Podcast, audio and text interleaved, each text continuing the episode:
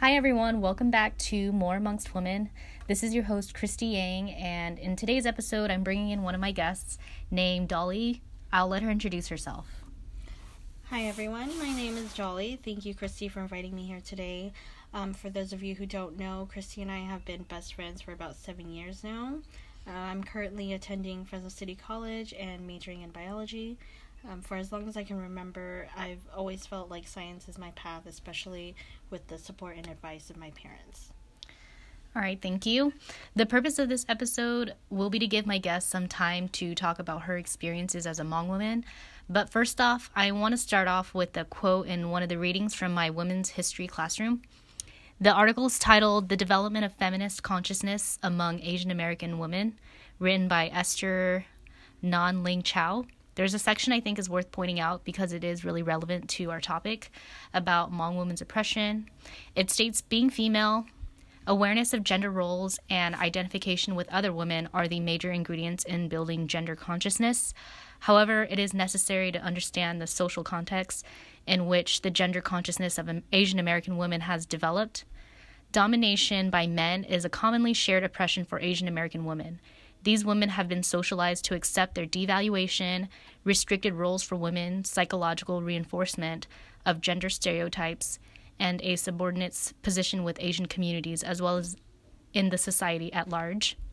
Within Asian communities, the Asian family, especially the immigrant one, is characterized by a hierarchy of authority based on sex, age, and generation, with young women at the lowest level, subordinate to father, husband, brother, son.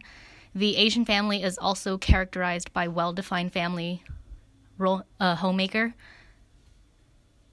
Oh, excuse me. The Asian family is also characterized by well defined family roles, with father as a breadwinner and decision maker, and mother as a compliant wife and homemaker.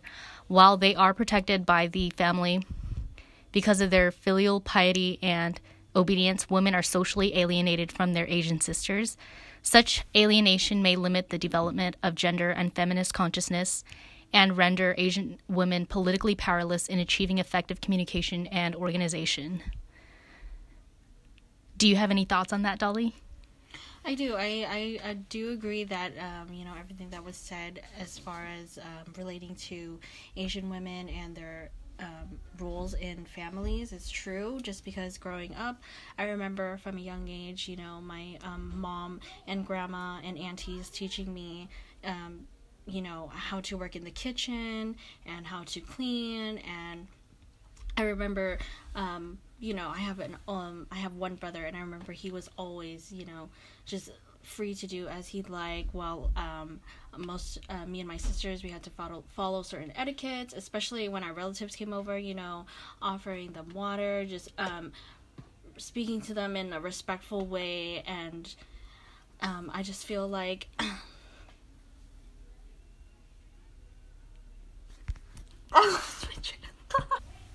I feel like, especially with the um, hierarchy of authority, you know, um, with the breadwinner, both my parents were college graduates, and yet my mom was still obligated to come home and cook dinner for my dad for my family and uh, clean up after them as my sister and me were following her you know um, as she was teaching us how to cook how to especially make rice and then you know clean the dishes sweep and mop the floor after while uh, you know, my dad and my brother were free to do as they'd like. After, however, after um, after eating dinner, and you know, they didn't have really any obligations.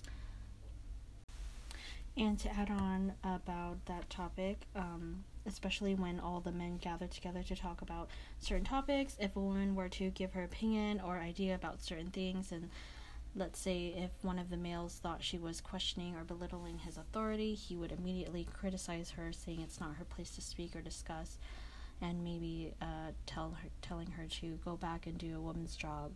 And uh, you know, because of this, uh, because so many generations have followed this behavior, it's definitely prohibited women from achieving that effective communication organization, like the quote earlier stated. That's some really good input while we're on this topic about male authority, uh, what do you think about polygamy? Because it's still really relevant in the Hmong community? Um, well, I think polygamy is definitely still an ongoing oppression for Asian Asian women all around the world. You would think that living in America would make these vile traditions become rare or uncommon, but that's definitely not the case. You know, we're still surrounded by it every day and still hear stories about it all the time. Asian women are obligated to accept her husband regardless of how many wives he decides to have, and I can't imagine how much it must hurt to feel trapped and neglected because of these expectations to be patient and have faith that your husband knows what's best for your family. Um, from my experience, seeing it firsthand with my aunt uncles, it's really affected not only my aunt's mental well being, but her children as well, because it has made them believe that, you know, polygamy is acceptable and fair, when in truth, it's really appalling and should be frowned upon. I can agree with that too because um, I believe a lot of Hmong women have this have internalized a lot of this oppression, and a lot of the Hmong elders, especially women, they find it still okay sometimes for men to go and marry second wives because it's better to you know still remain in the relationship than to get a divorce and be okay or accept what whatever their men want. So yeah, I think I can really relate to that. This brings me back to, you know, marriage in general and about how Hmong women have a price that is placed on them when they do get married. Do what are your thoughts on bride price, Dolly? Mm, well, because of so many decades of this bride price, I feel like women because women are now, you know, evolving and speaking up more on their rights. They're changing their views for their future children versus old traditions where the husband um, must pay a price to the wife's parents as insurance that she is now his property. And if later in the future they do cross a dilemma such as adultery or marital issues, the husband can return their daughter and receive back their payment. Um, you know, I also feel it's wrong that Women who have been previously married are considered salvage and cost less than someone who hasn't. And women who have achieved higher education are worth more because of her successes. I believe that it's wrong to label women into these different price ranges just because of their past or achievements. Um, I don't think women should be paid for at all because we are not property that men can just treat as they please. That's really true. in your situation, if you do or if you are in a relationship, do you think that you should have a price that are that is placed upon you when you do get married? And if you do marry somebody that is not Hmong, what would you what kind of conversation would you have with your significant other about that? Um, I definitely hope, you know, if I um, were to marry that my parents, you know, would love me enough not to follow traditions and, you know, put a price on me just because um, you know, it's it's all they've known or believed. Um, I hope they can see, you know, that I am definitely worth more than being treated as somebody's property. And if I were to marry um marry a Hmong guy or not marry a Hmong guy in the future, you know, I would definitely talk to him about, you know, these traditions that we have and hope that he doesn't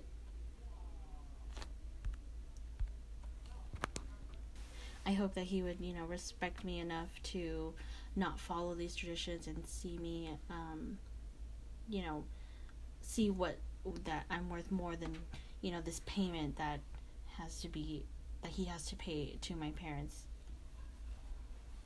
Yeah, I would agree with that too. I was in a similar situation where I was not dating a Hmong guy, and my parents, still being very traditional, still expected a price from, you know, my significant other, and I was kind of caught in between where, even though I respected my my culture, I was still, I was still, you know, unsure about whether or not I wanted to talk to him about that because I still didn't agree with it. And yeah, I I agree with that. You know, definitely with um, you know, seeing like my aunt, she had been divorced from her previous husband and she had left him for, you know, um, for good reasons. He was beating her and abusing her, you know, not only physically but verbally and mentally, and she had decided to leave. And um, I believe, you know, a couple years go down the road, and she met my uncle. And within a month, they got married. And I remember the elders talking and discussing about her price and saying how she wasn't going to be um, as expensive because she had been previously married and in their eyes you know it's not because of what the husband did but because she couldn't you know stay and make it work. Or she has that reputation. Yeah or she has that reputation that you know oh she's divorced like she's does that doesn't uh, she doesn't make a good wife. So I remember her price being around low the, the low thousands. Usually the average is about what is it like like five or six thousand. Yeah, five or six thousand. But she was real. I remember her only being like a thousand or two, and that really you know, that really sucks because it it it's really not. They didn't even really care about her own feelings as a human being, not even just a woman, but just because she had been already married and you know they basically saw her as property and yeah like used was, used and abused basically that's what i was gonna add on to was that usually when the price is negotiated it's the men that negotiate that price and the women have really no say in that so then they it i think really affects the women as well because maybe they internalize everything and they don't really talk about it but then um, I feel like it does uh, mentally affect them. Mm-hmm. And agree. then in my case, my sister, who was in a previous marriage, her husband had passed away, and but then when she got remarried, my parents didn't want anything for her because they had seen no value in her at all anymore because she was in a previous marriage. So I felt really bad for her when when I was there and I witnessed that and I heard that, it just it kind of like hurt me in a way because at the same time like I respected the tradition, so I was saying, you know, if you did see any value in her, then you would have asked for a certain price. But then again, like you shouldn't have had any price on her at all, but then I don't know, it's just so confusing. Like I feel like I'm stuck in between this this culture where like even though I don't agree with it, like why couldn't you see any value in somebody mm-hmm. that you just don't yeah definitely. See her as a person i feel like. Because mm-hmm. i feel like you don't you don't want the, anybody to put a price on you but you feel like because this tradition has been going been there for so long you feel like if they don't put a price it's like oh so i'm not worth anything. Yeah. Yeah so it's very like contradicting. So yeah. On the more positive side um, today, I think education has really helped Hmong women open their eyes and you know give give themselves a voice. So we're gonna move on to the topic of education and how that's beneficial to us. What do you think? Yeah, because um, you know, since Hmong families have migrated to America, I feel like it's changed our elders' views and expectations of women, expecting them to not only take care of their husband and his family, but also achieve higher education. And due to that, it has caused more women to take a stand in leadership on these ongoing oppressions that have affected us for centuries. Um, you know, Hmong, Hmong women are attending college more than men and paving different paths for themselves rather than following old traditions of marrying young and obeying their husband they've I feel like they've spoken against um, their husband's patriarchal behavior and found found the courage to leave um, without the fear of being called a divorcee. More and more of us are um, defending our mental and physical health, regardless of the reputation it would leave us, and most of us, most of that is due to the opportunities to achieve higher education and being able to create a better future for not only ourselves but also for our children. That's really true. Today, we do have a lot of influential Hmong women that, you know, didn't follow the norms and are really successful. We have, you know, the first Hmong woman judge, uh, in Minnesota, we have you know a lot of council councilwomen, right? That's how you say it. Mm-hmm.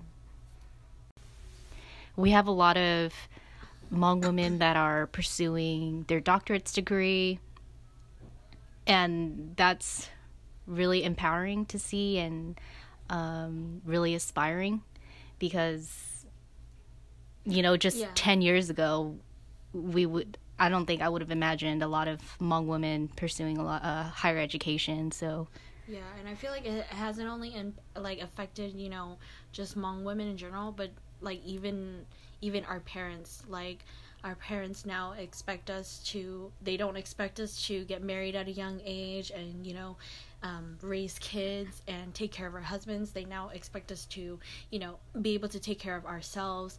And um, a, a lot of my conversations with my parents now involve you know you need to have higher education so that in the future if you and your husband you know don't end up together you will always have your at least you will always have your education you know for yourself. And that's something that you know they can never take away since you know all these traditions have always been about them like treating us the way they want that you know that we are have to obey their rules and follow um, what our husband wishes. And at least my parents you know now say at least we have the education to so that you what you can you know go whatever whatever way you want to go.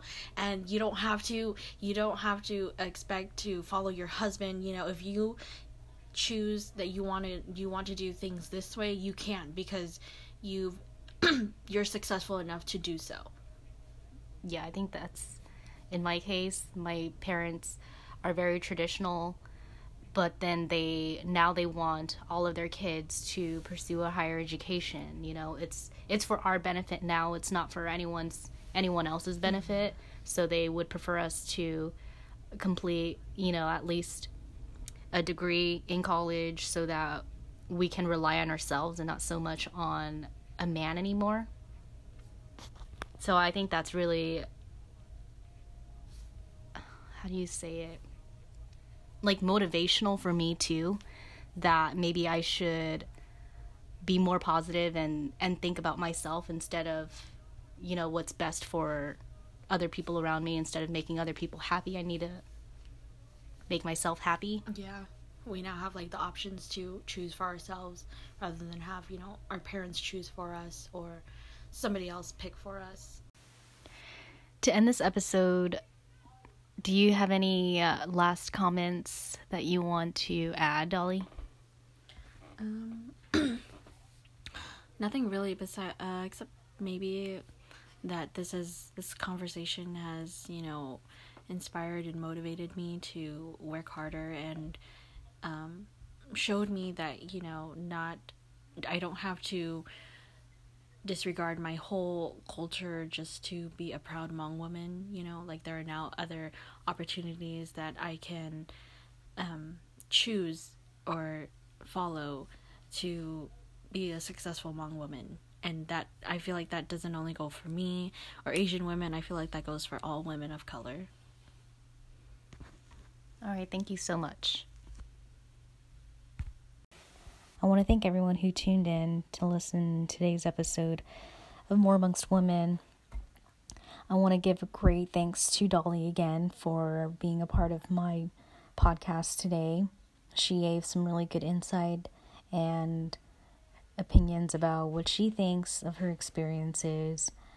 I hope that this space that I created for us to talk and share our ideas and opinions can help others relate and just know that they're not alone. Thank you guys.